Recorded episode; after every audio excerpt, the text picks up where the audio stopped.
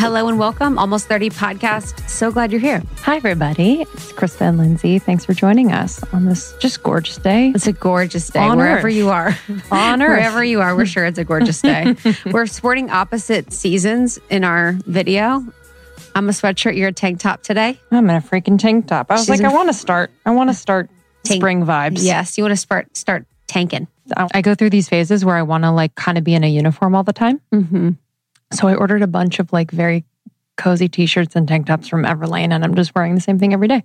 I know I was going to buy some after I was trying yours on. It looks amazing. It's so comfy. Because I, yeah, yeah. Oh my God, you guys. So Lindsey and I did this casting yesterday. My past life came to my current life, and it was wow. Dude, I don't know how you did it. Um, yeah, so we were we um, were approached to audition for this national commercial for a brand, and we've never. I think. I mean, I've done a bunch of castings before. You've done we a did couple. one other one with the toothpaste brand. oh, two years ago. LOL. But it's super aligned because we love the brand. So I was Mm-hmm. like, oh, let's just, you know, let's just do it and see see what's up. Yeah, and I just forgot how like thank God I don't give a sh- like a shit anymore when I'm in those types of situations and rooms. But man, oh man, I forgot that feeling of just not being seen. I don't know how you did it for so long. Actors and actresses, bless you. I don't know how. I mean, What was your so we did it separately. What was your experience? I was going to puke. I like before we started. First of all, I forgot it. I forgot it was scheduled. So I just got done with my workout, and, he, Same. and Haley, our manager, is like, "Hey, just so you know, they're probably going to look in your kitchen." I look over at my kitchen; it's fucking a dump, and I am like, "Holy hell!" Do you like do you guys like powders and supplements on the No, and there was actually. We just got sent a package. There was like 50 boxes of powders and supplements, stuff all over the counter, all this stuff. And I'm like, perfect, because my kitchen is a dump. And we get on, and I'm just like, oh my God. They're like, so tell us whatever. And what I don't like about casting in the two times that I've done it is that they are like, are you available? And they it's like almost like they packages it up it up as if they were going to choose you when they don't. Like they should just be like, hi, like tell us about this. Thanks so much. Instead of being like, are you available? Does this rate work for you? Like it's like the whole situation makes you feel like it could be a potential Mhm. when it's like they should not lead you on. Well, I think they just asked that because Just why? they need they need to know that they want to confirm that you're available. Because if they cast you, then they don't want to have to go back and recast or have to mm-hmm. re whatever, Yeah. whatever. But I to- totally agree. It does get your hopes up. I mean, Not that, that, was my hopes. My hopes were down. that I was, like, literally every audition me. I would go to. I'm like, I got it. Ew, it was just weird. Like it was just I didn't like that vibe where they're like, tell us why you blah blah blah. Oh my god. And oh my god, I just it was just gross. I felt disgusting. I was like, I also at the end, I'm like, you know what? I have two really good friends that would be perfect for this. I can connect you with them. Literally. I literally was like, I I, know can connect exactly you with who. exactly. You know exactly who. I was like, I have two amazing friends that would actually rock this role. And they were like, thanks. I'm like, okay, bye. And I just got done with the workout. I looked like shit. I just didn't like it. I actually was really I was jazzed because I no longer felt um, so attached to that world and that process. And How I just could you do that multiple times a day? I I felt yeah, I just felt good to not not care about that stuff and be in a position where I get to create with you every day instead of waiting for the permission to go and be expressive. So for me, it was like there you are. That's why you're not in this, this world any longer in that capacity, you know, like trying to be cast. How did I do it every day? I don't know. That's just what I thought it was. That's what I thought my my world would be. Dude. You know, you just kind of accept that and I wasn't, you know, awake enough to be like, "Huh, this doesn't feel good. This my soul doesn't like this." Totally. I was like, mm, "Rejection feels Feels natural. good." And I'm the person like if I feel people are making me prove myself to them, I'm I'm running 500 feet the other way. I do not care. I will. I do not engage with people like that. So to be in that situation where I'm stuck with people that I'm essentially proving myself to, that I don't care about, I'm like, dude, bye. Well, thank goodness it wasn't one where you had to. So I've been in many, many, many castings where they're like, okay, we're going to go close up on your nose. Okay, side, front, side. Can you show us your hands, the backs of your hand, like literally parts of your body, like close up so they can uh. see? Granted, I would never like truly care. I'm like, okay, this is just a part of the process. But like it makes you hyper aware of how you look. Whoa. Yeah, it's pretty crazy. Whoa. So anyway. Not my vibe. Yeah, I don't think uh, we were cast, everybody. Honestly, guys, I don't think we got the gig. I don't think we, and also I'm just sitting there and I'm like, I don't need this money. you know, well, let me just also say I mean, the rate at which they're paying for national commercials now is not good. I don't, yeah, I don't even know. Well, yeah. There's the a whole thing with unions and non unions, and it's mainly non union work, which is kind of like fucking the unions. And I'm not in the world anymore to know the, the, the, the details, but it's not it's not good. Yeah, I was thinking for the pay, I was like, this isn't worth it. No. And uh-uh. for and for me to be all over your advertisements for a year nationally. Nationally. Yeah, no. That's I not know. my jam. I know. People aren't going to be like, hey, I found you from this ad and I'm now newly a fan of your work. I saw your work picking up this box and I've been inspired for years. oh my gosh, you oh, guys! Oh, shit, man. Well, freaking blessed. New um, day every day here at almost new day 30. every day. New new thing we failed. Just kidding, we don't fail at stuff, but that was just that was interesting. Um, today's episode literally, you guys, we've been waiting to do this one for a while, ever since, you know, you're solo. For so and yeah, people were so impacted by by your experience in healing the mother wound. And so to bring in Bethany Webster as a as the expert Bethany is uh, incredible. So she wrote the book Discovering the Inner Mother. And I actually found this book after, I actually don't know if their team sent it to us after I did the episode, um, but I didn't seek it Out. So I think that their team maybe heard that we were talking about it and then sent the book. And the book is unreal. The book is so, so good. It has a lot of her personal story, and then it just has, it all makes sense. It makes your whole life make sense. What's so beautiful about this interview is, you know, we do a lot of interviews all the time, but this one was one where the information that she shared, I honestly, I haven't felt so blown away in so long. Yeah.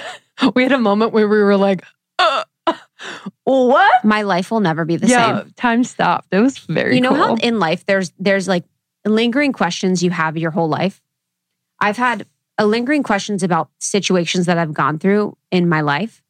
And she literally answered one of my greatest lingering questions. And that is about why being friends with two women at the same time, where you're like in a thruple, never works. And I've literally gone through so many of those relationships with women where it's three, and literally since in the past 10 years or whatever, I'm like, nope, three doesn't work, three doesn't work. And so we talked about the triangulation of of female relationships and you know the mother wound as a whole leads so much into our relationships with women our relationships with our own self-worth our relationships with the world with food eating diet it really is like the basic, basic foundation for all parts of our life. In the second trimester, when we are in the womb, basically we are absorbing all of the feelings, emotions, DNA of the mother. So it's really so important that we look at the trauma and experiences that we had in childhood that really shape us in our lives today. And a lot of those happen with our relationship with our mom. Yes. And just how, you know, how different that shows up for each individual person because i feel like your your um, experience is different than mine and even t- talking to bethany and hearing mm-hmm. about her relationship with her mother but just that commonality of of how impactful that relationship and that dynamic can be in your overall development and how you are in relationships today whether with another or with yourself it's just so powerful. And so, you know, men experience this too with the mother wound, but I think the the connection between the mother and daughter is is one that is just incredibly uh, formative. I'm excited too if there's a father wound that we can we can do, but um I just think it's this is so beautiful and this is a conversation for all women and I think the healing of this is really profound. And when I've really done this work and done this healing, it's really changed a lot of my life and a lot of areas within my life. And it's even impacted my own mom. You know, when I did the mother wound episode, which a lot of you guys have listened to, my mom actually listened to that as well. We haven't talked about it or like, you know, no words have been said to each other about it, but like, you know, we know this is happening on each other's sides of the world. So, so that would be too much if we actually came together. But progress is being made very slowly. And in healing the mother wounds, um, one of the most beautiful sentences and parts, which I think really um, summarizes the power of healing the mother wound really well and the importance of this episode, is Healing the mother wound is the next frontier of feminism as it functions as the linchpin for our most insidious forms of self limitation, the very subtle and invisible ways we hold ourselves back in order to secure love, safety, and belonging. Mm. These insidious self limiting patterns have been passed down from mother to daughter for centuries. The time to stop the cycle is now. So when we're making ourselves small, when we're making, um, putting others on a pedestal, when we're feeling unsafe, when we're feeling unloved, when we're feeling unworthy, when we're feeling like we need to restrict, all these different things really come from that mother relationship. Yeah. So powerful. So the book is Discovering the Inner Mother. You can get it anywhere books are sold. If you're on YouTube, Chris is holding it up right now. Bethany, yeah, so powerful. And I just loved I loved how passionate Bethany is. Like, oh, I, she's just, incredible. You literally feel yes. her spirit and everything yes. that she, and she's thinking in real time, and she's like, just, yeah, she's so present, and I love that because that's not always the case. Pop off. Yeah, you guys mark our Careful. words. Mother wound is going to be the biggest, the biggest thing. Yeah. Yeah. And we're gonna, I think we're gonna have Bethany do a workshop in our membership. Yes. Next month. So, yes. or the next couple months. So we're yeah. gonna have so little mother wound workshop for our members. So FYI on that. Okay, so please share this episode with any friends that you think would resonate, anyone that you feel like has had a journey with their mom or their relationship with their mother. Um, this is a really good episode to help them start their healing or continue their healing. And if you guys haven't listened to Krista's solo about healing the mother wound, I would definitely recommend listening to that. And let's take a moment and wish Krista Williams a happy birthday. Oh, Today yes. is her birthday, the day that this episode comes out. And yeah, I hope you know how loved you are and how, yeah, just how much you've impacted everyone in this community mm-hmm. with she's nodding but it's it's really true you know with every what am i supposed to do be like i know i just like i just hope you i hope you feel that i know that like we are doing so much and running a business together can be just so much. But I think you put your heart into everything that we do. And I just want to celebrate you in any way that we can. So if you see Krista walking on the street, yes, if you can DM her, just celebrate her in any way. Um, let's do that. So happy birthday! I love you. Thanks. I love you. And I, you know, chose to have this episode released on this day just because this topic has felt so important to me and this conversation has felt so important to me and our community. So this was like a very you know, thoughtful decision to have this mother wound episode go out today. So I'm really, really excited to share this with you guys. And thank you for being a part of our community. Thank you for making almost 30 what it is and for sharing with your friends and for sharing on social. It means so much. Um, and if you're inclined, you can check out almost30.com. We have all of our courses and programs on there. So if you're interested in any of the topics that we talk about on Almost 30, that's a great place to start. And if you want to start a podcast, if this is your year to start a podcast, you can also get our Podcast Pro program program, which is at almost30.com. Thank you all for listening. Make sure you've subscribed so our episodes every Tuesday and Thursday are in your inbox. And enjoy this one. We'll see you on the other side. We'll see you soon.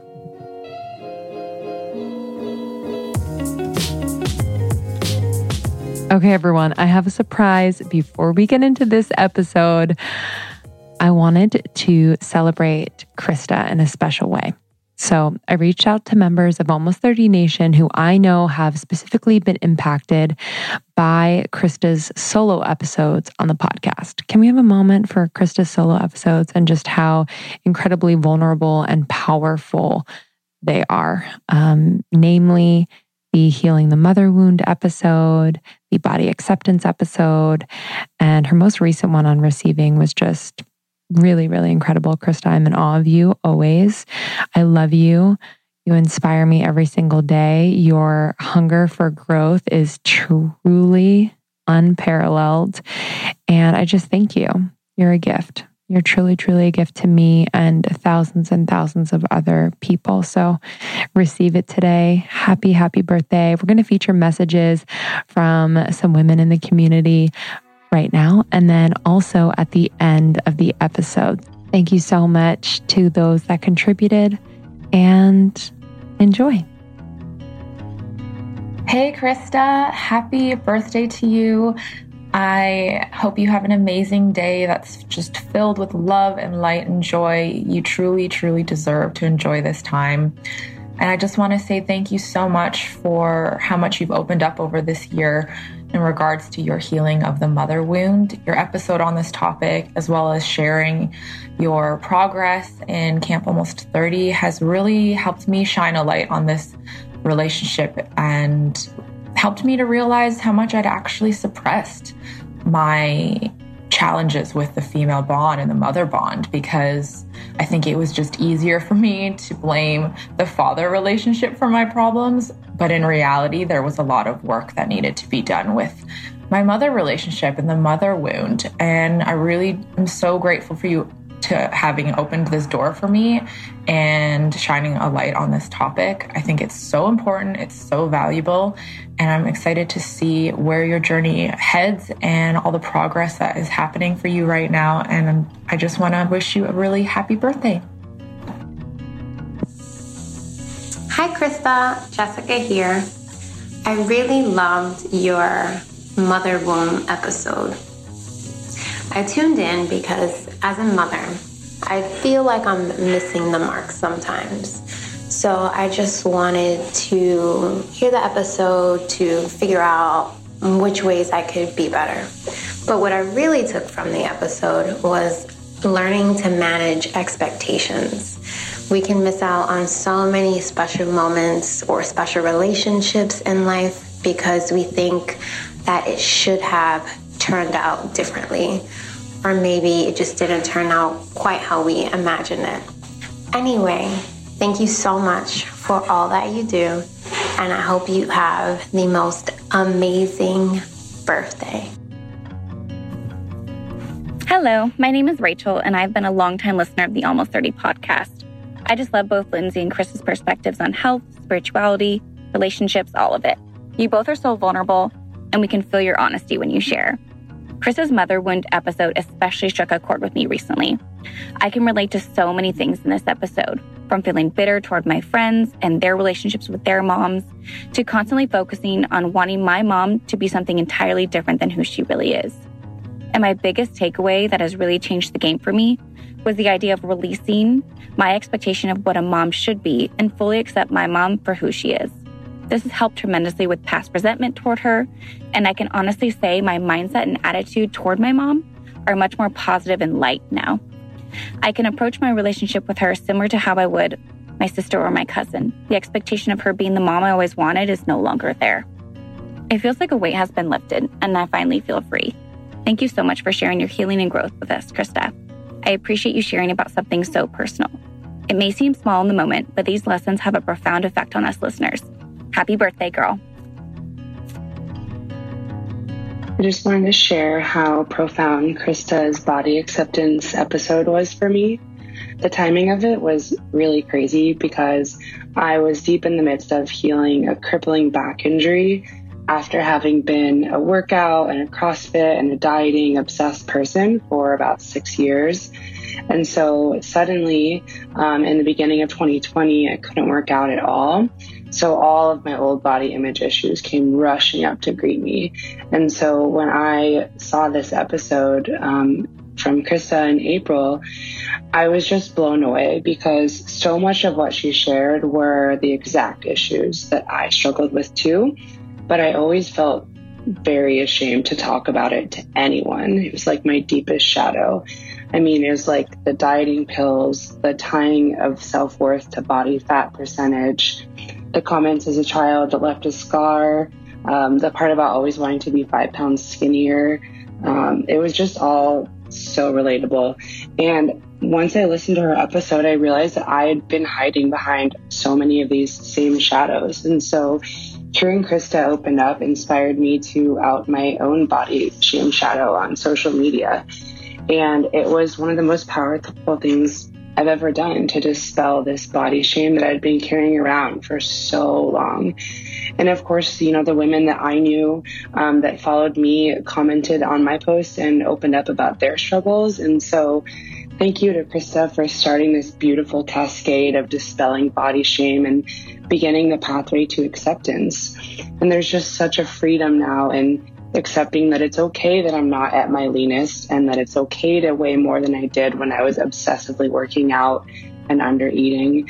And just that freedom of accepting my body as it is now is is really such a gift. And I will be forever grateful to Krista for sharing her journey with us.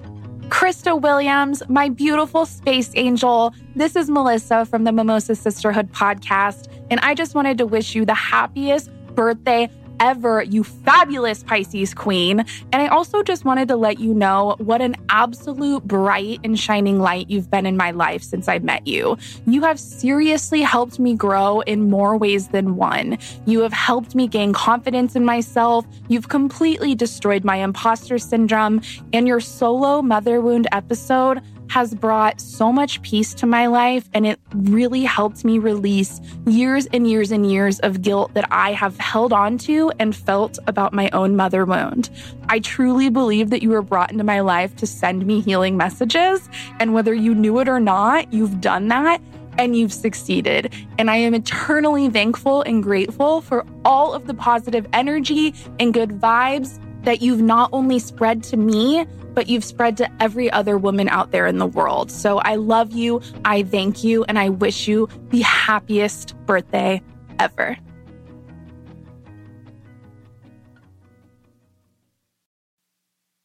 This work has been really powerful. And I think, you know, Chris and I have experienced it in different ways. But what's really interesting is that we are in a community of of women and you know as beautiful it has been, it's also like brought up a lot of this work and just like kind of shown it to us um, pretty pretty directly. What what initially like interested you in the mother wound and the inner mother work based on your own experience? Yeah, it just organically happened. I had this kind of like ambivalent relationship with my own mother that I avoided forever. But when I got to college, I had all these terrible symptoms that forced me to go into therapy. And then um, I spent a lot of time avoiding in like the spiritual realm, like meditation. And I kind of thought that if I just w- was spiritual enough, then I wouldn't have to deal, you know, with my family stuff. But the more um, I went on and on. I just saw like like kind of like what you just described. I just kind of saw that this was impacting every area of my life. Um, the beliefs that were holding me back were showing up like with my career, with relationships, with uh, you know my my how I felt about my body, about food. Like it was just touching everything. And I, as I started to kind of witness how I acted around my mother as well, I started to see, oh my gosh, this is really the core of everything. So I started to finally focus on it. And um, I did that for many years. And then um, kind of hit like that culminating moment when I had to confront my mother about the relationship because I was healing in therapy and doing my own inner work. So I was becoming stronger and more like empowered. So I wanted that relationship to also be empowered as well. And I knew it was going to blow everything up on some level, but I was like, I have to do this for myself, for my own integrity. You know, this is the person I want to be. I want to speak truth. I want to be honest. I want to be vulnerable, but I also want to grow and I don't want to stay inside of relationships that are keeping me down and ones that I have to stay silent to be loved. So that whole thing blew up my relationship with my mother and, and the book talks about how i had to it got really bad. And but through that process i like i lived through the worst. Like my worst fears were actually manifested. But because i had so much support i was able to like survive it. And then i was having all these realizations like no one's talking about mm-hmm. this. This is like the nugget. This is like the piece of the puzzle that no one's talking about. And i was looking for more people. This was like around 2013 ish. I was looking for more people who were talking about it. And I just wasn't finding anything that quite hit it right. So I was so excited to connect with other women. So I just started blogging. And I was terrified, honestly, of like hate mail and people saying, oh, mm. oh, you're hating on mothers, you're blaming mothers. Mm. I knew that was going to happen, but I, I didn't, I just didn't care. I was just like, this has to be talked about. And I definitely did. It's kind of like every time I faced my fears about it, it's just like I'm realizing everything is survivable, you know, Mhm. and Yes. it just makes you stronger and makes you like everything more um possible in a way. Yeah, I love your story. And I loved at the beginning of so it's like the beginning of each chapter is like more of your story, which was really beautiful. And and I know you have a partner, and it's funny, I kind of like skipped to the end. I'm like, when does she meet her partner? Because at first you were with your husband. I'm like, I kind of was like, I need to hear the partner story. Um, but one of the parts that I found really beautiful is I have notes all in my book, but in the conclusion, I feel like is a really just a good summation of of the mother wound and the work. Healing the mother wound is the next frontier of feminism as it functions as the linchpin of our most insidious forms of self limitation, the very subtle and invisible ways we hold ourselves back in order to secure love, safety, and belonging. These insidious self limiting patterns have been passed down from mother to daughter for centuries. The time to stop the cycle is now. And I've, I just, I can't even believe it because you know, so much of what we're seeing, and, and I think a lot of our mother wounding has come up in Lindsey and I's relationships. You know, my fear of trusting women. And I think for Lindsey, hers shows up in other ways. And so when we're working on our female friendships, it's also such a mother wound issue. Mm-hmm. issue. So can you talk a little bit about how the mother wound really affects and impacts the various parts of women's lives and how that shows up? Yeah, absolutely. It's it's so exciting when we can see like I think the nugget is learning how each of us has a certain kind of blueprint for relationships that we got with our mothers, right? And it's a little different for everyone based on what those dynamics were like. So it's a little bit like being in, like having this curiosity, like making the link between what are my current issues now? Like what are the most ch- biggest challenges I have, you know, and then doing a little reflection on how does that relate back to what I learned in my early environment. Um, making that link and getting that into the habit of doing that has been one of the most exciting things that I do in my own personal growth and what I teach other women as well. Because when we can make that link, we can then kind of rework it. You know, it's like Mhm. we have to become aware of what we went through back then, how it's showing up now. But this is counterintuitive for a lot of people. A lot of people, in our, and especially in our culture, they're like, I don't want to look back. I don't want to focus on the past. You know, we're, we're taught that to actually look back is to be stuck. But the app, actually, the opposite is true. And this is one of my missions in life is to help people realize that in order to heal, we need to be triggered, right? Um, as my therapist has said, you know, we need to have a live wire to be rewired. We can't just heal in our heads. We actually have to feel it to heal it. So whenever we feel ourselves stuck, whether it's in our careers, our relationships, um, female friendships is a big one, like you said, it's all, and something feels like triggered, like, oh my gosh, this is so intense. I feel overwhelmed. There's, that's a sign that something from the past is getting triggered. And not only is it getting triggered, it's ready to be reworked Mm-hmm. right? It means it's you're feeling it enough that it has the potential for change and to be shifted.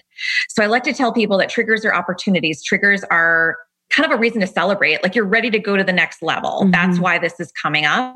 The mother is about self, right? So it's one of those the most unique significant relationships of our lives because we were bonded with our mothers. We were actually one being when we came into the planet Mm. first days and weeks and months of our lives, we're literally merged with this person. We don't have the ability to see ourselves as separate, right? So we literally like absorb her feelings, the, even the inarticulated things, we feel them. So it's deep, right? It's deep into the fabric of how we see the world, how we see ourselves. So it's about self. Um, and that's why I say it's like the linchpin, right? Because if we can get clarity on this, then the, the, transformation starts to spread automatically as a result into all the different branches of our Mhm. lives. So, common ways that it shows up are usually about, and I think I talk about this in the book, but these, the key thing is really safety, Mhm. right? Like for the child in us, and we all have like a child part that is that kind of stuck at a development level of whatever we didn't get met or needed, like our emotional needs, whatever I call it the mother gap, whatever that was, there's a part of us that's looking for that. And we're just built this way, right? It's not like there's anything wrong with having a mother gap. It's just the way humans are built. We project what we need, right? Um, so, a lot of us, for relationships, for example, will attract similar p- patterns with our romantic partners that we had with our mothers.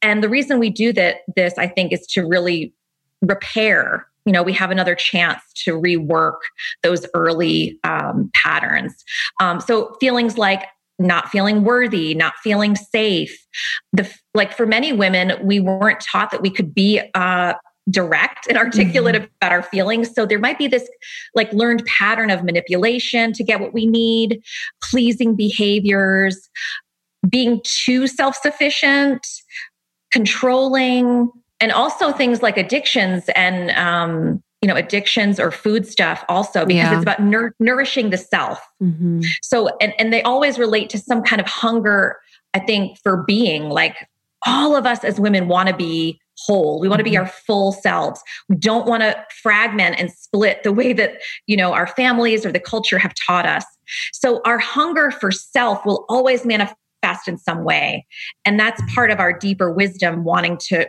kind of self correct. So, for example, issues with food. Like for me, I struggled with food for a long time, and it was I want I wanted some kind of nurturing that yeah. I couldn't find, you know, in my environment. Yeah. But food was always there. It was like always available, and it was all you know in the way that I didn't even know how to meet my own emotional needs and be that kind of loving source for myself. Mm-hmm. So, food was a way that I worked towards getting that awareness of what am I really wanting? What am I really needing right now? There was a hunger for something that wasn't in my life. So I think it's like, yeah, the self and what we experience, whatever's most painful, is that link into, okay, what's the deeper thing that's going on. And I experienced some frustration with this for a long time in the personal development world because everyone for so long. I think we're going deeper now, but there was this like surface level, yeah, like manifest what you want and, you know, mm-hmm. or meditate more. But it's like the real work that helps us shift things on a like a really deep level is we have to go back to look at this original blueprint uh, because we just play out what we were conditioned to do. It's it's just we can't help it, you know. Mm-hmm. It's it's what we were raised inside of. It's what we learned be, how to be safe in the world. Mm-hmm. Yes. But the great news is that we can rework that. Completely. Yeah, our good friend Lacy Phillips um, does manifestation work, but the basis of that is that subconscious reprogramming, especially around our experience as a child and with our parents. So it's just so powerful. Um, and we've seen it in our own lives.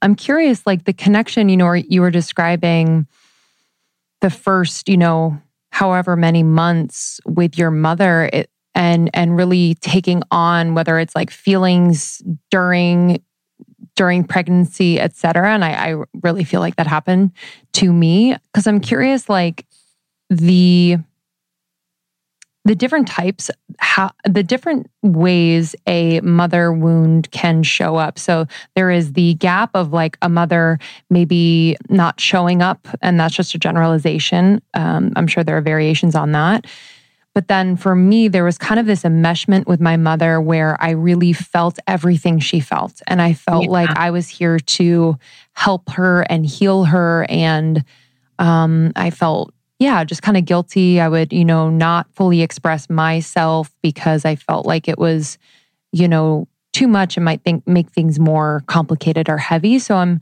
just curious, like the uh-huh. different variations of of how it how it can manifest. Yeah, absolutely. That's a that's a big one. You know, feeling witnessing our mother's pain and feeling like we have to heal, solve, fix things for her. Um, especially if if you know, and it's part of the thing is mothers and the way motherhood is set up in our culture it's like this impossible thing right um, impossible standards and the way you know not enough support mm-hmm. so we watch our mothers struggle so some mothers will do like put more weight on their children without even realizing it. And some moms just are more neglectful. Like it's not like they're putting weight on their kids, they're just literally checked out or not available for whatever mm-hmm. reason. So it for some people it's not that parentification where the child is like the emotional parent. It's more like the mother's just not there.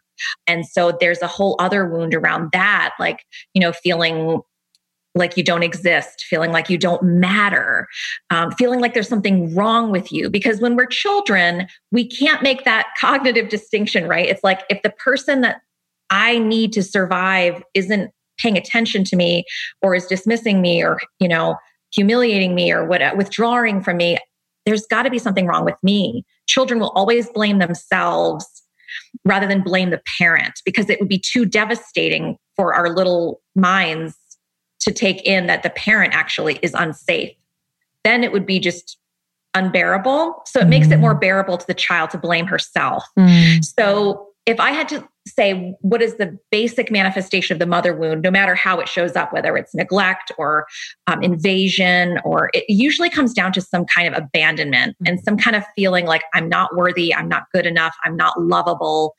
It's some version usually of that. Mm-hmm. Um, if I had to boil it down, mm-hmm. it's just like feeling like I can't be my true self. I'm I'm bad. Yeah and and a lot of us have this in the background of our mm-hmm. consciousness even though we might like in my example i was a complete overachiever and put together and um but inside there's always this nagging feeling like there's something wrong with me i think like there's something mm-hmm. horrible about me um had no reason for it but it's just this awful kind of grief and pain that i couldn't explain um but the deeper I went, I got to see kind of more of the root. Like, this is really where it came from. It's not really about me. Mm-hmm. It's really just this pain that has gotten passed down. And I'm just, it's just my, my portion of it.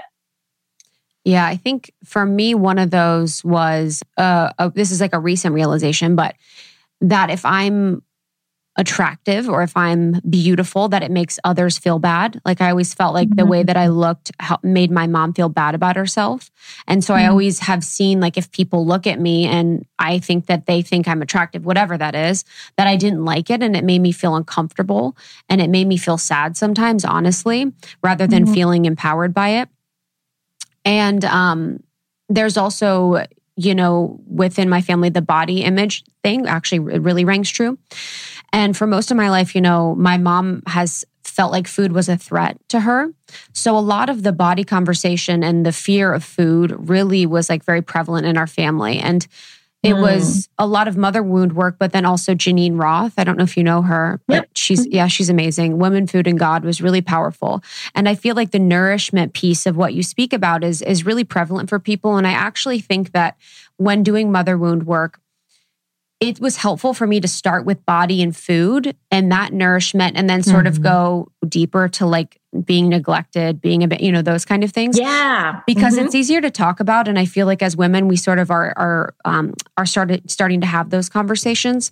Mm. So around the food the food conversation, what have you seen and sort of what things would people look as symptoms in their life today that could lead them back to understanding that their relationship with their body and food is because of a mother wound issue? Yeah, yeah, absolutely one of the most powerful books that helped me understand this connection back in the day was this book called The Hungry Self by mm-hmm. Kim Chernin. Mm. It was written in, I think, the 70s or the 80s. But um, that really helped me make some clicked links there of in as women in this culture, our, our, our hardships around food, they represent kind of this this unwinnable struggle where we can't be our full selves. Yes. And the body is the bat- battleground where this takes place. It's like a symbolic gesture. It's like I'm struggling and I can't voice it in words, and there's no place for my pain in this culture, but my body, it's like a form of control that we don't have in our lives, yes. but we have, we can control our bodies. Mm. Um, and it is about nourishment. So that's why it's linked with mother, right? Like mother was food for us and when we were little girls, food was also a power play. So food ha- also has to do with power. And I talk a lot about this in the book, like how there's a power dynamic because of the fact that we live in a patriarchy that is all about domination and power over. Um, so it's like this unwinnable struggle where we can't be our full selves, meaning the hunger that's in us it's a big hunger. It's a hunger for life. It's a hunger to live full on. It's a hunger to nourish the self fully. But we, we live in a world that says that if we nourish our full selves, we will be abandoned. We will be too fat, we'll be too thin, we'll be, you know, there's so many ways that we are abandoned in the culture, but we're mm-hmm. taught that it's about like, yeah. So it's just, you know, I think there's a part about anorexia in that book where she talks about how, in a way, women who, for example, don't want to eat, it's in part kind of a protest against becoming a woman and staying in a mm. child's body. Mm. Because to become a full woman with hips and a really robust ass and, you know, like mm-hmm. boobs and stuff, that means that you're a woman and that means that you're less than in the world. Wow. So she was kind of saying how, like, women in the anorexia context are kind of starving ourselves. We're becoming prisoners in our own bodies as a form of protest against what happens when we become women. And, and when we become women, our bodies develop, right? We mm-hmm. can't really stop it. So it feels out of control. That's why adolescence, I think, is such a hard time for us as women because our bodies are turning us into the lesser than. And we're realizing what we're losing. We're losing our voice. We're losing the fun, the the smart, you know, all the things that we naturally are. We have to fit smaller and smaller into a kind of a vice of what womanhood is. And I think that's why food is is tough. Even with like the binging and purging, it's like I want to eat all, everything. I want to be all of me. I want to nourish like deeply, but then I can't hold it in because to hold in this nourishment, mm. I'm going to lose something. Wow. So I have to press, I have to get it out. So it's this struggle, right? And it's in a lot of it, like you said, Krista, we see it like I saw my mother also struggle with food issues as well. And it's like when that's what's modeled, there's kind of this panic like, what does this mean for me? So we often have to go through some things like that to and if we're if we get help we can listen to what's the deeper thing i, I need right now mm-hmm.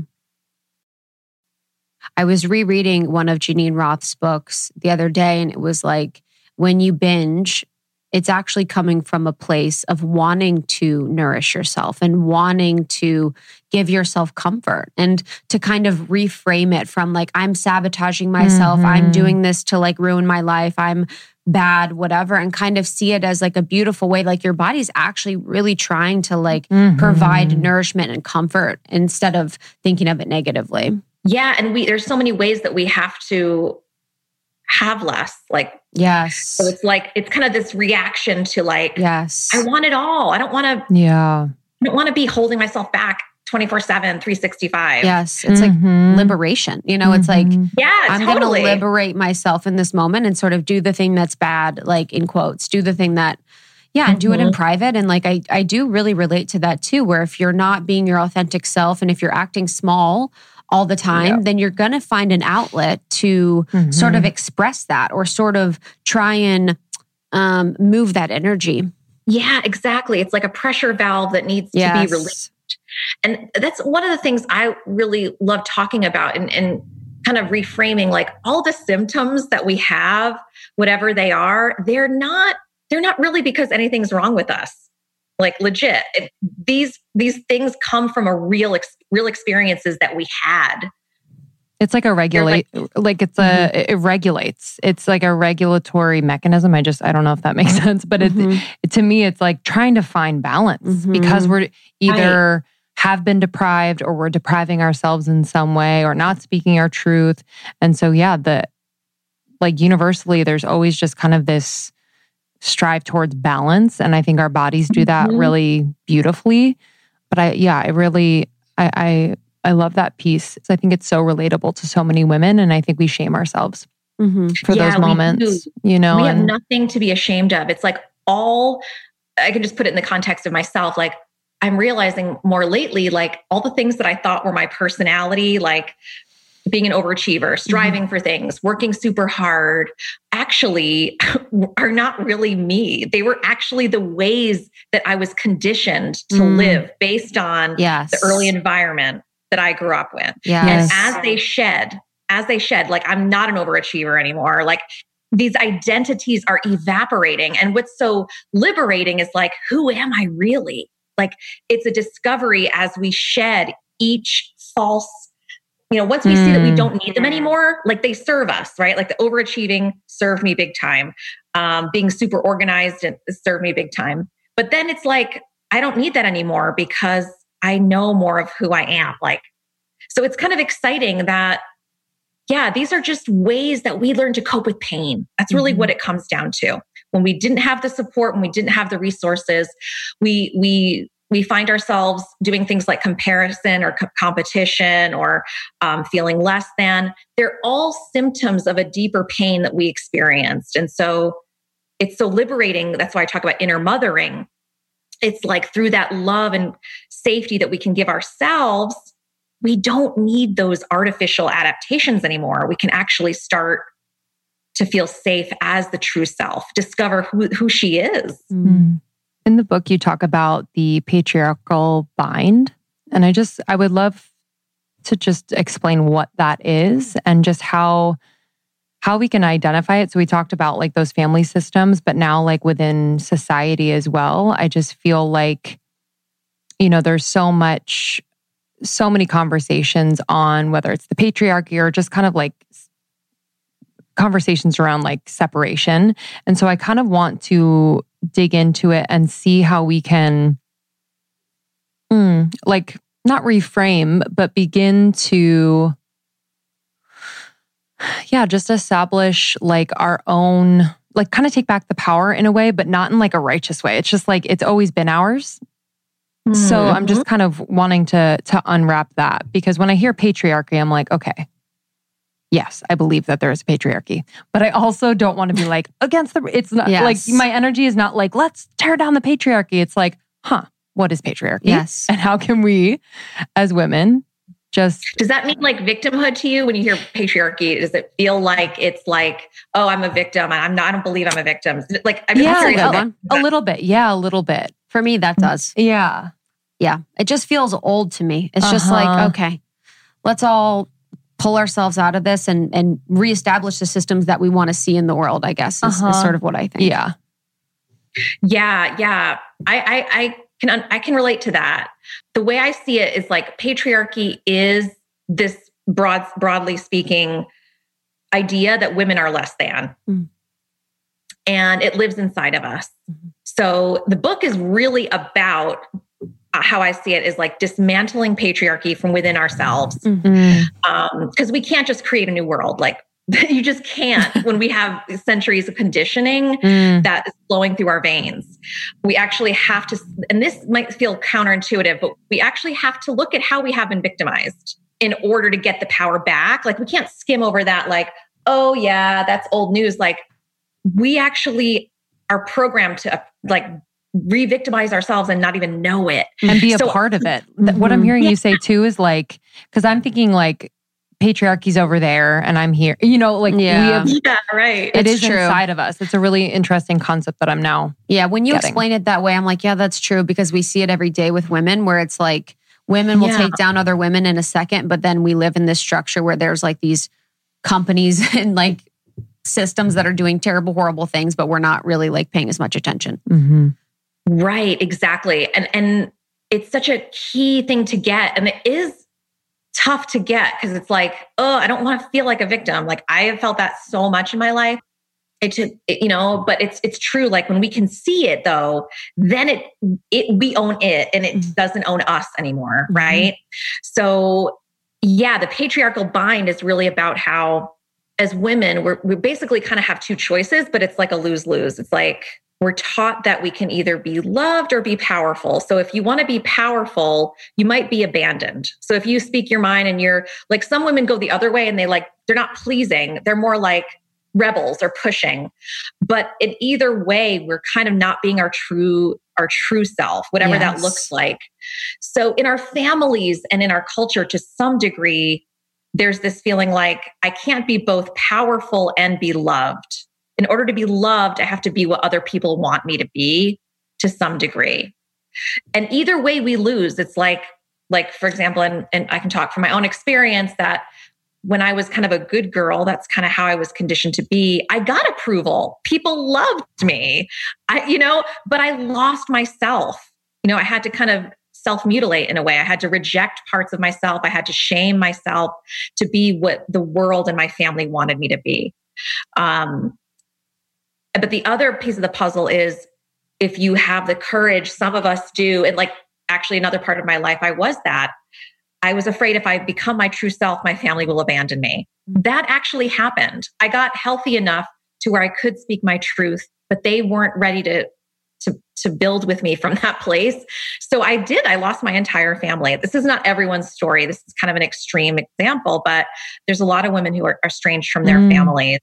So the patriarchal bind in my life has played out. Like mm-hmm. I, wow. but I chose myself. So for many women feel this like, mm. can I be myself or can I be loved? Can yes. I have both? I think that's like the question that all of us are kind of asking in a way, especially in a pandemic where a lot of us are pushed to the brink right now without a lot of support and feeling really limited and constrained. And a lot of these issues are up in the front of us right now mm-hmm. in our in our faces. Um, so like what you're saying Lindsey i think is how to break out of that and like claim our power is to do exactly that. Like start to build that support with other women and get support from women who are doing it to be the truth, like affirm, I am lovable as my true self. Mm-hmm. Even when people let me down, disappoint me, discard me when I have boundaries, you know, I I am still here for myself. I'm not going to reject myself when others have rejected me. And I think and I see this in the with the women I work with in my course. It's like there is a new culture building of women showing up for women as they dismantle yes. this kind of compulsion to conform in order to be loved. Yep. I love that. We have yeah. to develop that intolerance for that. Like, yes. I will not fragment myself to mm. conform mm. to your pictures of who you want me to be. I define me for myself. And whether you can come with me into as I grow, that's I'm not going to hang out and wait around for you. I can't. I must live my true self. I must live my true life, mm, whatever the cost, whatever the cost. Mm. And that is our true safety is to really get to that place where the integrity inside us is the driving force, not approval, not complicity, not looking a certain way. And that's when we can be truly revolutionary and innovative and and we need more women who who are going by these new rules for themselves right? Like setting their own standards. Amen. Fire. Woo! fire. I wish i could have said everything you said so i could take credit for it. It was so powerful. No honestly that is uh, the the motto. I loved in the book too where you it's and this is related to that where you talk about the female empowerment industrial complex and how um, the authenticity that we're craving is much more radical and subversive to the status quo than what we realize.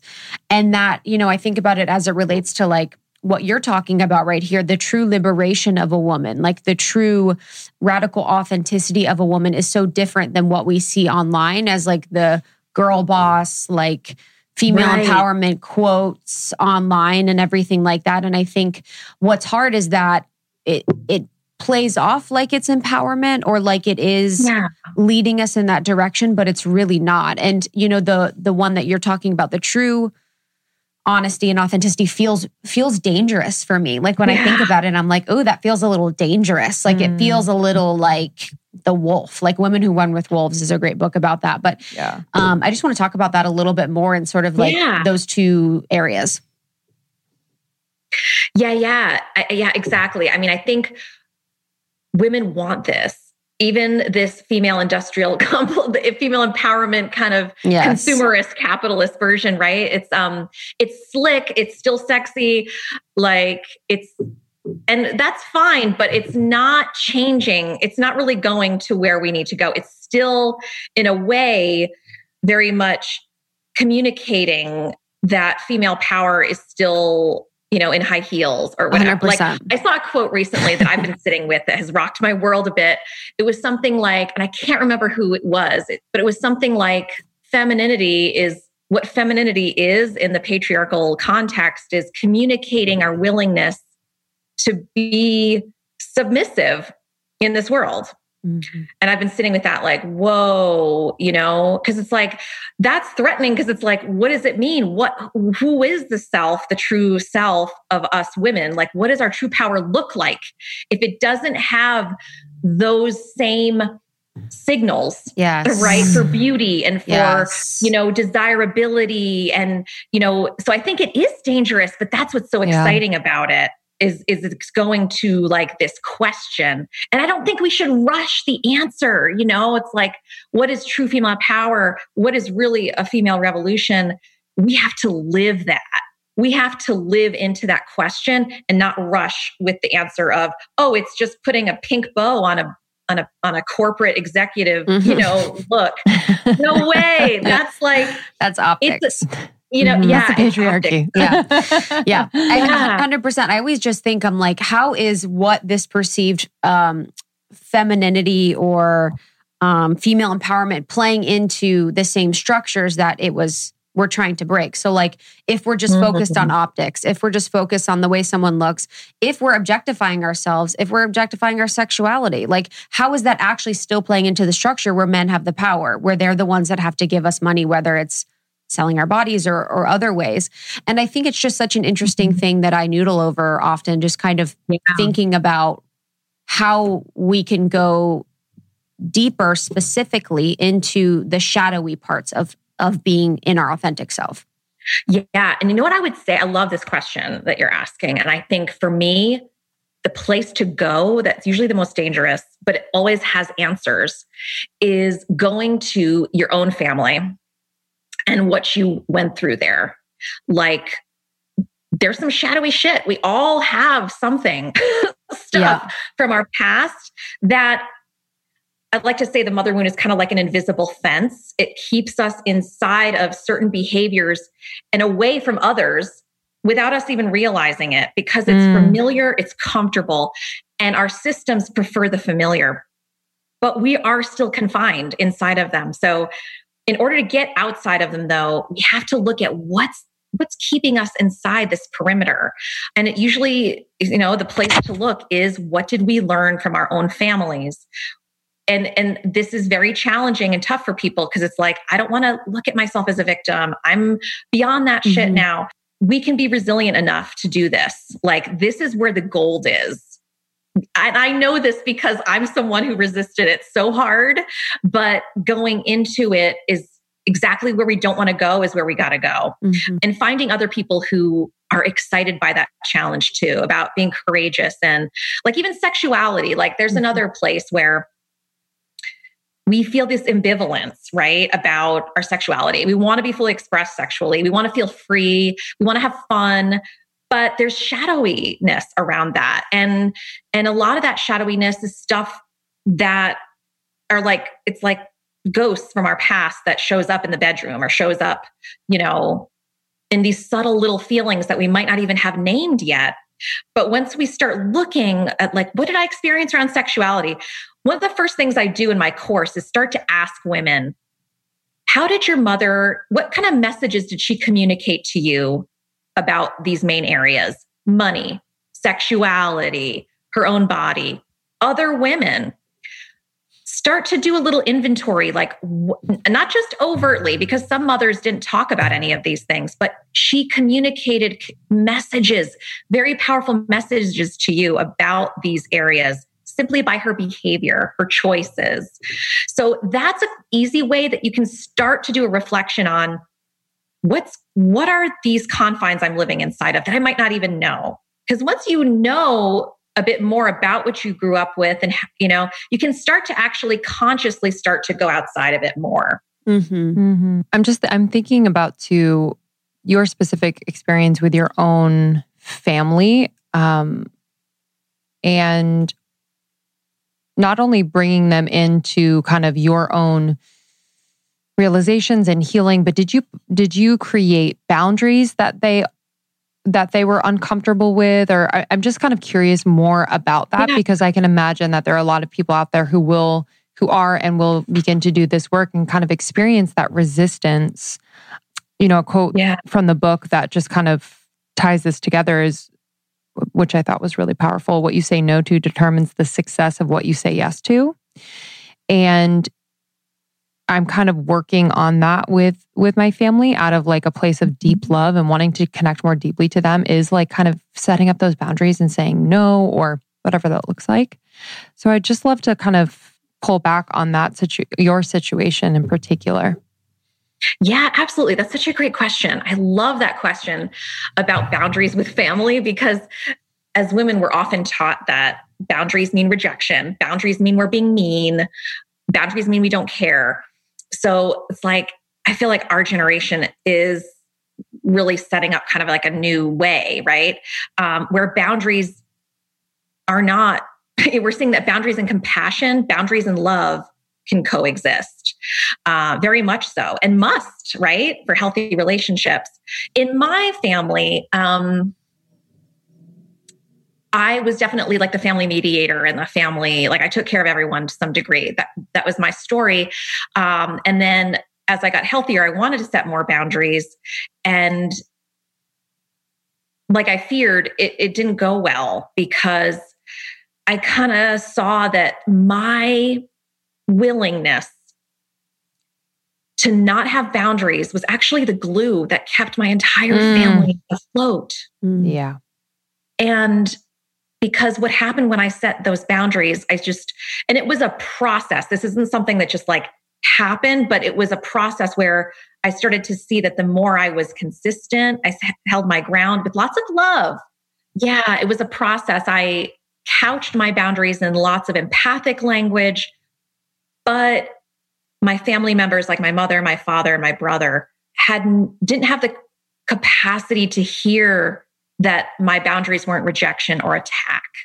In their mind, me setting boundaries and kind of modeling a self worth with with respect and i always did everything with respect because i wanted to be in integrity number one and i didn't want to create like another layer of conflict mm-hmm. so it's always doing my best to be respectful and loving but even the small little steps of boundaries that i was making was interpreted as rejection mm and attack. My mother, in particular, saw my boundaries as an attack on her, which I had intuited could happen. But, and I was afraid of this. But when it happened, it was so painful, but also so affirming. Like, like I was right, you know?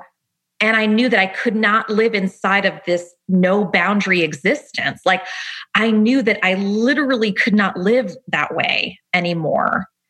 And I had tried everything, you know, to try to make it work.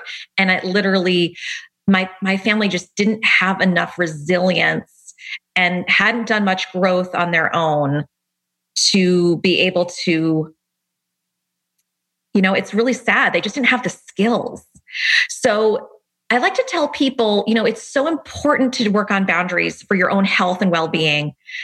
We can't know at the outset how well our family will adapt. There's a lot of moms out there that actually are willing to do the work. Like they want their relationship with their daughters. They're going to figure it out. They're going to get books.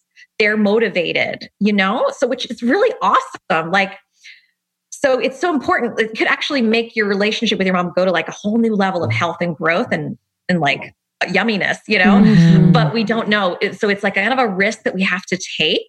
Yeah. Um, so it really becomes about support and having a place like Lindsey where you can like you know having some tools in your toolbox and also some people you can talk to that are like got your back and checking in and because it is it can be really painful to be met with like any form of backlash. Like, sure. The more dysfunctional families are, usually the less individuality they tolerate from their members. So when you if you're trying to step out of a toxic family dynamic, chances are the system, the family system is going to have some turbulence. Mm-hmm. And uh, yeah, so support is so crucial. Yeah. I, I mean, I'm just getting therapy I got today. you, baby. um, I really loved to the the part that and actually I want to talk about that too where individuality um, Mhm. is seen like as something that's bad to the family. But I really love the section where you talk about when when sympathy for your mother makes you feel stuck and sort of this feeling that we have where one moment we're feeling so empowered and we're like, yes, like rock on, I am my own person, I'm going to set boundaries, all these things. And then the next moment you're feeling really sympathetic and compassionate and sad for their journey and like I often I do feel sad. I do feel sad in my own way that my mother doesn't have access to the healing that I've had access to, doesn't have access to the conversations, the people, the situations that's really brought me to this place where I feel incredibly liberated. So, how do we juggle with that? And how much, I guess, do you work with that feeling of being sympathetic for their experience? Yeah, for sure. What you just said is so common. Like it's it's definitely something that holds people back. I see it all the time Yeah. with, the people, with the people I work with, and myself included. Like you know, because as as families, it's like as families, we feel this sense of shared shared well-being and we want people in our family you know, we're, we're programmed like to be a tribe and to have a family and a group that we love that we share values with that we take care of one another. Um, so of course that sympathy is real and it's it's heartfelt. The key that you want to look out for though is when that compassion causes your well-being to degrade. So like what happens and usually it's some kind of enmeshment right? Like um like i talk about unspoken contracts. Like i didn't realize until i started to set boundaries that my mother actually in her mind had this unspoken contract with me that as her daughter i would never disagree. I would never um, do things differently. I would always prioritize her well-being over mine because that's what she did for her mother. So when my turn I was like 27 years old, um, came like my Saturn return, it was a big one, was like, okay, I'm going to be an individual. I'm going to, I'm going to work on this. It was to her, I think she experienced it as, she experienced it like such a betrayal. We had never actually even talked about this. It was just like this assumed, unspoken thing. And um, Mm. she experienced it like a betrayal. I was just like, I want to grow and heal so I think what I'm trying to get to to answer your question is really that sometimes when we are growing, we will feel this kind of disconnect between what our values are, like our worldview, and then what our parents' worldview is. And they can can actually be quite different. So it's it's almost like like I said, you can't know at the outset. It's something you kind of have to see and almost witness in yourself. Like when I have sympathy for my mother, that's totally legit and fine but what is, what am i making that mean about me? Like do i make that does that sympathy Mhm. also include a host of behaviors? Like i have to be silent i have to take care of her i have to check in with her every week i have like so you want to kind of watch what that what is your belief about sympathy for your mother inside of that?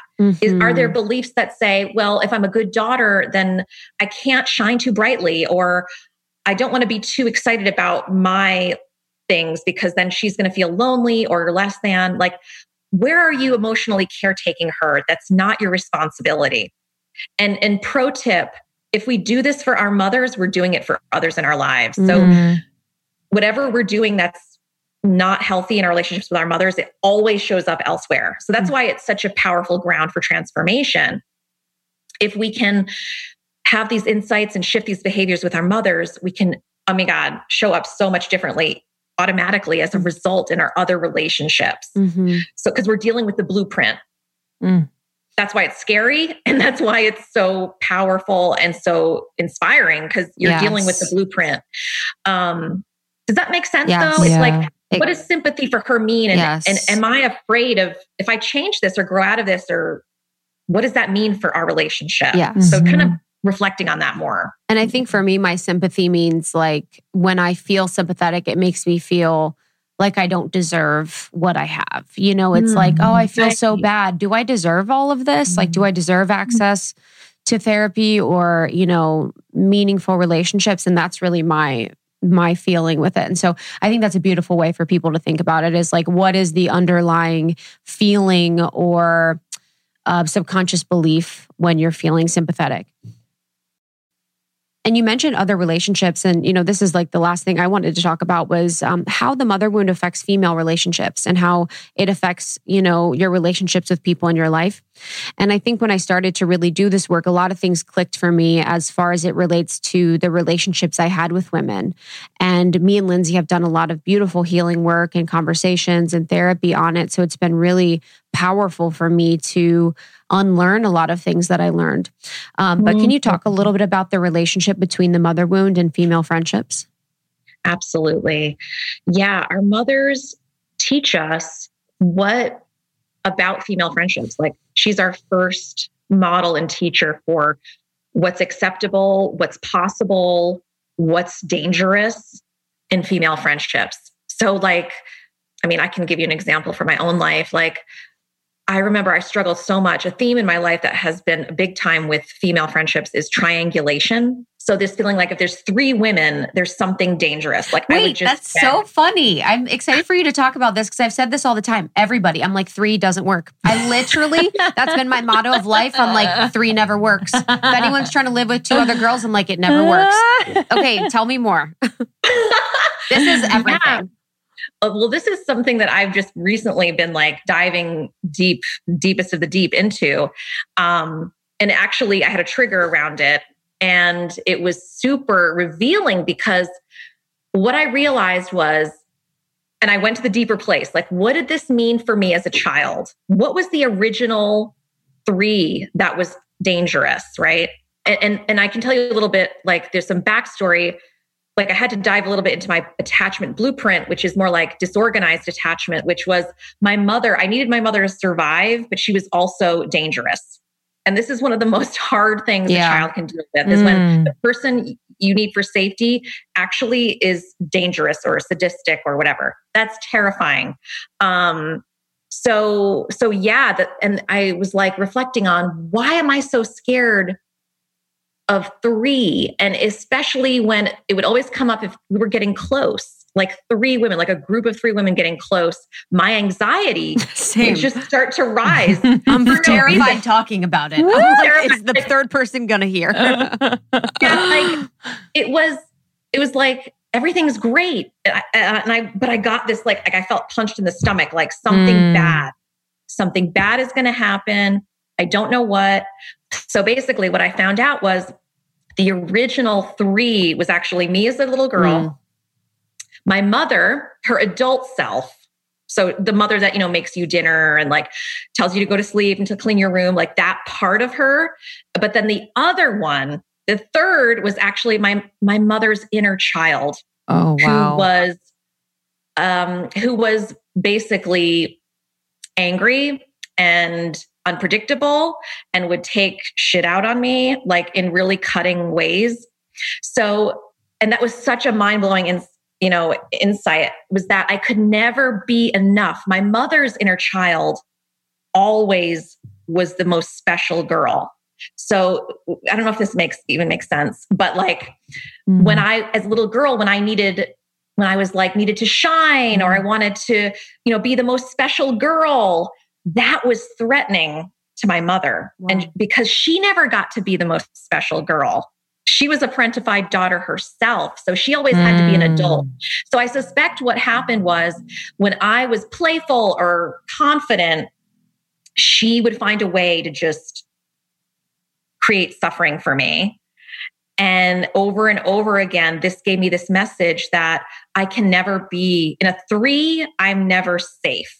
There's always going to be this, this kind of tyranny, tyranny that's going to happen. And I'm going to be the loser. I'm going to be the lost, the one on the outside. I'm going to get boxed out. And the boxing out that happened was from way back when I was a little girl and I could never be the special girl that you know all children developmentally need to feel special and you know um so so it's in a way it was like my mother had two sides she was an adult with lots of power but she was also um a tyrant i mean a little girl she was a famished little girl but she was also a kind of a tyrant adult and so there was no way for me to actually be safe in that situation does that make sense yeah, that's the Wow. craziest thing I've ever heard. Wow. um, so that was the original triangle. But when I unlocked that, it created so much uh, freedom because I was like, oh, this feeling of being punched in the stomach that something bad's going to happen with three women is actually just a reverberation of a very old mm. thing I went through. There is no, and I actually talked to the two people about what was happening for me, and it was so healing because they were like, oh my God, you're so safe. Like, we are both with you. We both care for you. Like, there's no up or down. Like, the, I was afraid sorry, of their higher self or, the, or is it two real people in life or you talk to two your mother people. and her okay got two it. Two real people. So the trigger was two other women. Got it. So i was able to tell them about what was ex- oh. what i was experiencing which was that there always has to be one on top with two of them on top and then me on the outside. And they were like oh my god that's so not what's happening right now. But we can see how you would actually see it that way because you were boxed out and and pushed down by your mother over and over and over again. So there was in my mind, it was like there was no way that everybody could be loved equally. That was something I've yeah. never actually experienced. Mm. So this was a really healing um, experience for me as, as an adult was that I got to kind of re-experience the terror of that and then also see that, oh, wow, that's not what's the case anymore and be held in that kind of healing experience around it. But yeah, does this resonate with you yeah, guys? Yes, it's insane. You don't lie. You see us about to. I'm about to fall out of my chair. I actually, I actually haven't had, I haven't had a mind blowing realization like that in a very long time. Yeah. And we do this all the time. Mm-hmm. I really have not. That is such an interesting, and it's an interesting thing mm. that you brought mm. up because I bet you could have gone a few different ways with that. And I think it's very powerful that you brought up the triangulation experience because every single thing you've said, I felt yes. in a in a very very very very real way um, and it's interesting about you know the hierarchy too it's like that's what happens like you feel like there's a hierarchy this is what mm-hmm. i perceive when the love is conditional and yeah. like i feel like the triangulation happens when there's conditional love when i'm being quiet or I'm being mm-hmm. good or I'm being whatever it is. Mm. And, you know, triangulation can't exist if like love is not conditional because it's like right. always there. So, yeah. And the triangle is like such a strong shape. Yes. It's like very, very, it, it, I think maybe subconsciously for, I'm even identifying some triangulation with my dad mm. and where like it yeah. keeps him safe you know, to right. establish this triangulation and it actually just like keeps our dynamic the way it's always been. And like his inner child is always showing up. But I, but it, it, it makes me feel, yeah, like I can't change the dynamic because that's what's always kept him just doing what he's been doing and has kept me in a position to yeah kind of i have to kind of think about it more but like be yeah. be what he needs mm-hmm. you know it's just mm. kind of this really strong shape and it's actually really hard to break it but i i yeah i'm obsessed with yeah, that explanation and that share mm-hmm. triangulation is really interesting because yeah it's something that people i think even unconsciously do yes sometimes as a as a manipulative protective tactic for themselves, right? To not face or not be direct, or there's a lot of different ways it can play out. Sure. Um, but yeah, it kind of keeps one person on the out, mm-hmm. um, one person stuck in a certain way where they can't get out. So, but that's so great that you have a new insight around like that that's what's happening there. Because mm-hmm. with that knowledge, you can maybe make a new choice or do something differently which yes. your dad who knows what will happen but mm-hmm. yeah who knows i know who, who knows? um yeah i'm actually curious on like the mm-hmm. do men experience the mother wound and or is it more just like the father wound that's more prominent for them like what is what's mm-hmm. that yeah men totally 100% have mother wounds with their mothers um for sure. It's just very different. Like with it can be very different. Look, it's different for men.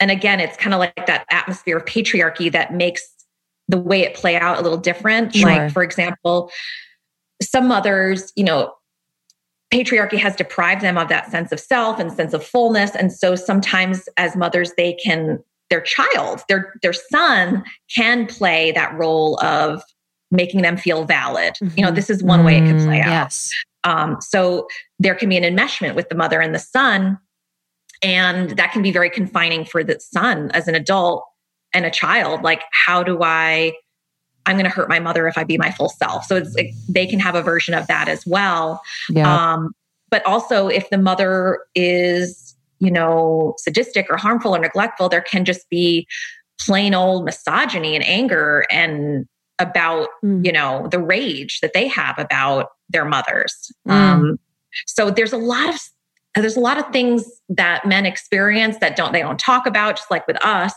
so um, I really think it's about people telling their stories and about feeling safe enough to talk about some of these things. And like we've established, you know, this has been largely taboo for a long time to talk about our early relationships and how they played out and how they impact us now. But um, yeah, men for sure have a lot there that they suffer with and struggle with. Um, but they are kind of have this also layer of don't talk about it. Yeah. Your feelings make you weak. And I think women, we feel strong. Like I know a lot of us, I mean, I grew up feeling like you shouldn't talk about your feelings, but mm-hmm. busted through that. Many of us have busted through that part um, and, and are doing that, that brave work. Um, but I think, I hope that in the future years, men will start also sharing more of their stories with the mother wound as well, mm-hmm. because they'll project it onto their, yes, like I was married to a man for a while and yeah, like his mother wound, I became in the role of his mother. Like he was treating me like the way as though I was her in moments. And it was really tough because I didn't, I'm like, this is not who I am. But also he was like not even really aware of it. So yes. yeah. It's in these romantic relationships that we can really make amazing headway if both partners are like kind of on the path of wanting to heal and wanting to support one another. That's when it can get really fun and juicy and intimate and real, you know? Mm-hmm. Wow. I'm so grateful. I know. I can't. Honestly, I, my brain needs like a little bit to. I, I was thinking, I'm like, we're going to have her on again because there's so much more I want to talk about in the book. And um, but I I need some like ma. I need a little bit of integration time with all yeah. of this. Has been unreal. It's thank just, you, Bethany. Yeah, thank you so much. Mm-hmm. And also mm-hmm. too, like mm-hmm. I know the book is super popular and you're just doing so well. But I I've been intuitively thinking, I'm like, there's a timing for things. And I really think that like your time has been, but almost more so is going to be coming. Mm, like I feel like people so really need to come to a place where they understand this. And once once I saw in the linchpin thing is is was like it for me, I was like, whoa, this is like mm-hmm. it. You know, so yes. That's me, just, yeah. you know, telling you how I feel about the book and the work. this has been so amazing. So can you tell us our community where they can connect with you and, and learn a little bit more? Yeah, sure. And I just want to say too, I have loved this conversation so much. And I love how Aww. you guys have like like gone with me, you know, to the deep, the depths oh, here. So it's not going to be your, that. it's not going to be your first and last. You're yeah. going to be coming I, back. So yes, thank I you. can't wait. Um, but yeah, if you want to find out more, just go to bethanywebster.com. Uh, that's where everything lives. There's a blog with dozens of articles. There's a free ebook. Um, I teach a course. Um, so there's a lot of there's a lot of great stuff there to check out. You can spend hours and hours over there. Beautiful. Amazing. And the book is Discovering the Inner Mother uh, for people that are on Amazon right now and wanting to order the book. I know that they are, but thank you, Bethany. That was really, really special. I feel like, yeah, to echo Krista, like you know, we have a lot of incredible conversations, but it's rare that we're just like, oh, I know. We're honestly. gonna. I'm bringing this to therapy at 5 yes. p.m. in two hours. So I'd love to have yeah. in the membership or something. It'd oh, be cool. Yeah. You're doing a workshop in the membership. Yeah. We'll be talking. Thank yeah. you so much. I appreciate it. um, your work has been so profound and this was so lovely. So thank you so much, Bethany. Thank you so much. I love you guys. This has been so fun, and I look forward to being in touch. Same. Perfect. We'll talk to you later. Okay. We'll see you soon. Bye. Have a great night. Bye. You too. Bye. Thank you so much, Bethany. You can find Bethany on Instagram. She's healing the mother wound. And then the book is Discovering the Inner Mother. And thank you so much to our sponsors for this episode. As always, we just bring you brands that we love and support and use ourselves. So check them out. Aloha, Milk and Honey, Hum Nutrition, Fit Track, and Sakara. All discounts and information are in our show notes as well as on almost30.com. Scroll down and click on partners. Thank you all for listening. We love you so much. We love you so much. Thanks for sharing this with a friend. Thanks for being a part of our community. Almost30.com. We have our videos on YouTube if you guys want to watch us. And then you can find me on Instagram at It's Krista. And I'm at Lindsey Simcik.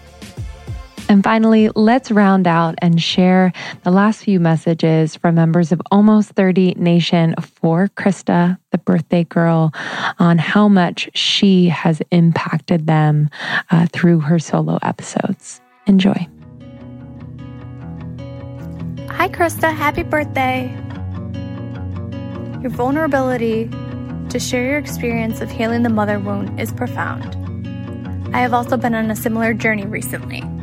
I was able to go back and pinpoint childhood experiences where I unknowingly suppressed emotions and try to fix my broken self. But I wasn't really broken, I just had a lot to learn.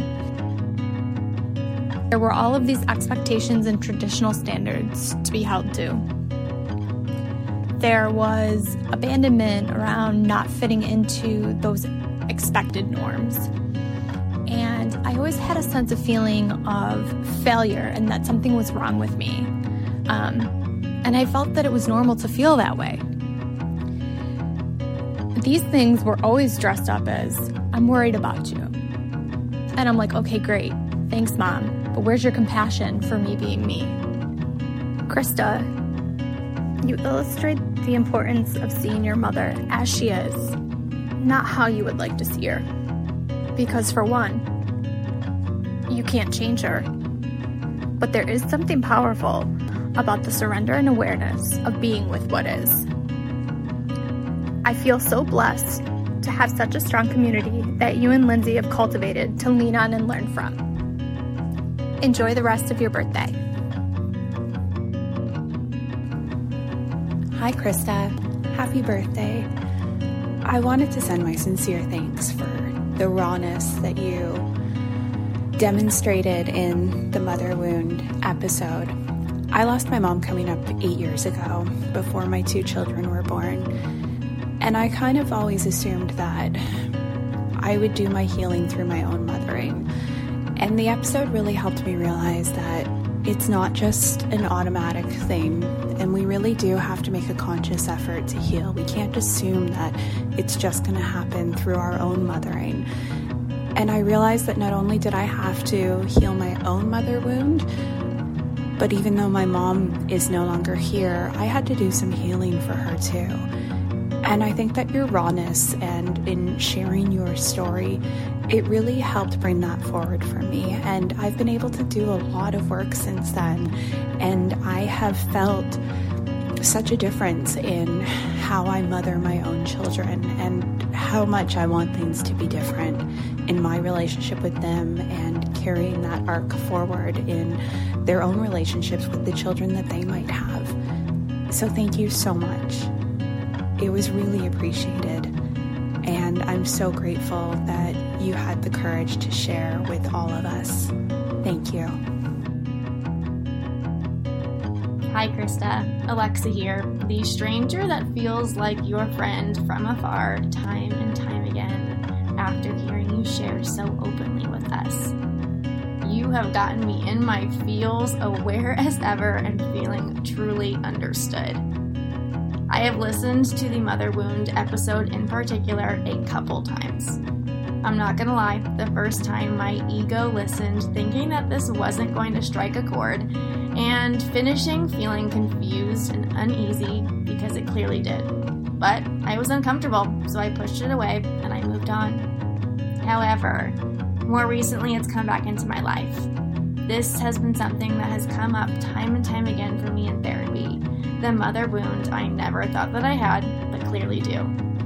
Listening to this episode again made me recognize the depths that expectations have on our relationships, and that by releasing and creating clear boundaries, which for me is still a need to be worked through, our hearts are more open to having a healthy relationship and healing from the inside out. We can't heal what we hate, so honoring it and meeting it with grace is what is needed. Thank you for making me realize this. Thank you for being such a bright spot on this planet and sharing so honestly, respectfully, and freely. I hope this birthday is the best yet. Thanks for seeing, hearing, and loving on us always. I hope you're feeling that in return today. I am just so grateful to the vulnerability that you and Lindsey both bring to the show. I love it so much. An episode that you recorded last October about the mother wound deeply resonated with me.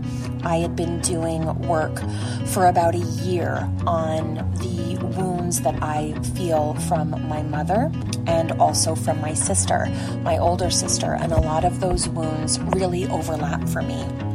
And what I really took away from that episode that you recorded was that I want to get into a mindset where I shift and I am able to develop a new relationship with my mother. Your episode really helped me feel a lot of compassion for my mom. I feel a lot of compassion for my mother, who is in her 70s at this point. She is a hardworking, loving, caring woman who really tried her best with me. And I have a lot of compassion for her inner child because I'm not sure if it's if it's something that she's ever really tapped into and looked at. So I try to really care for my mom's inner child when my present day mom hurts my inner child's feelings. I also really took away from the episode the idea that um, I can still hurt and reflect and mourn on my childhood, but that I can soothe myself now in a new way and soothe the little girl inside of me, and that by doing that, I actually really heal. It isn't just lip service, it is a true healing. Your episode really helped me a lot, as do so many of the episodes that the both of you record. So I just wanted to say thank you to you. Thank you to Lindsey and Krista. I hope you have a wonderful and happy birthday. Hi, I'm Bree. I am so incredibly grateful for Krista's mother wound episode. I have a challenging relationship with my own mom, and it's something that I've been craving support on for years, actually. It can be really difficult to find insight that's relevant or applicable to working with a mother wound because everyone has such different experiences. But I listened to Krista's episode, and the parallels in our situation specifically spoke to me. I truly appreciate how Krista shares her experiences not to seek personal gain or validation, but that her sharing is deeply rooted in assisting others and exploring their process while continuing to honor her own journey and her mother's as well. After listening to Krista speak on this, I have a more empowered approach when it comes to handling my thoughts and emotions in regards to the relationship I have with my mom. I now feel like I approach situations through the lens of love instead of immediately jumping to that pain or fear mindset. I'm able to see my mother as a fellow human being who has her own wounded inner child that she is tending to. Krista has been a light and an expander for me when it comes to navigating and taking ownership of my own healing. So thank you so, so much, Krista, for your wisdom and vulnerability. We love you.